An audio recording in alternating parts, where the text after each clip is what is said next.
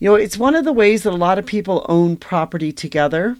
You know, but it can also get messy too because if somebody else has debts or they're not able to pay their share, then you, as you know, being their partner or the joint tenant, you are still liable for that.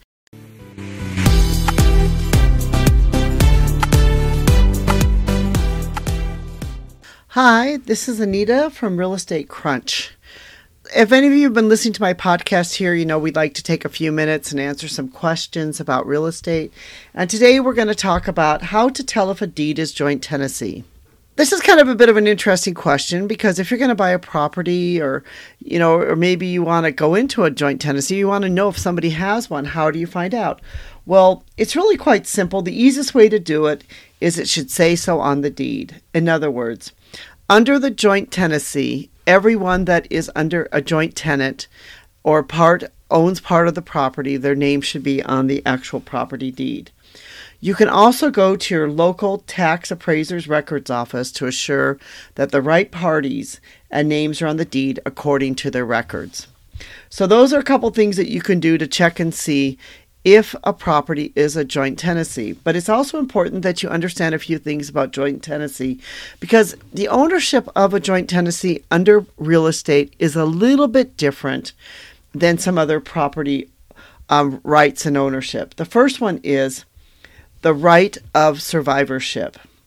Now, the right of survivorship is attached to the joint tenancy agreement. This means that if two or more people share ownership in a property, with each tenant would have equal shares, when one tenant dies, the share passes on to the surviving tenant in the form of the right of survivorship. You know, so the the deceased tenant share is not you know it's it's not part of probate. It won't be into like i'm going to will my share to somebody else.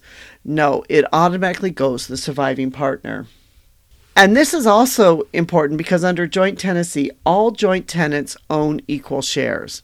So, in other words, if you have four people that own a property together, they would each own 25%. If you had two people that own a property together, they would each own 50%. So, let's say that you had four people that owned a property together and they you know, each own 25%, and let's say one of the person died, well, then now you'd have three people that equally owned the property. They each owned about like, you know, 33, 34%, whatever, whatever, you know, it equals out to be. And then they would each own that equally. So that's one of the aspects of joint tenancy is all the people that own the property own it equally. You know, because all of their rights are held together under a joint tenancy. So, you know, according, you know, so this legal aspect of it is that all the rights will be held together so that all the tenants then have equal rights, they have equal ownership, everything is essentially equal among them. And then when one dies, then essentially it all goes back into, you know, you look at, you look at like kind of like this big pot, right? So you have, you know, these people are all together. So this big pot together, they own the property together. One person dies, it goes back into the pot and then it gets divided again that's really one of the aspects that makes joint tenancy a little bit different than some of the other forms and ways of ownership. You know, it's one of the ways that a lot of people own property together.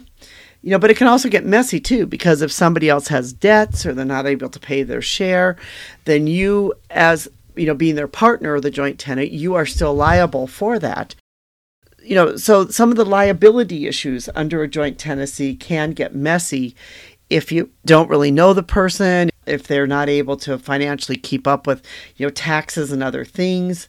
So, you know, it, it could also be messy in the same way. But on the other hand, if you know the person well and if it's if it's a good working relationship, it could end up being an easy way for people to be able to own property together. If you'd like to find out more, we have a blog that you can read that we'll put a link below in the description that you can um, go and read our blog and read more about this.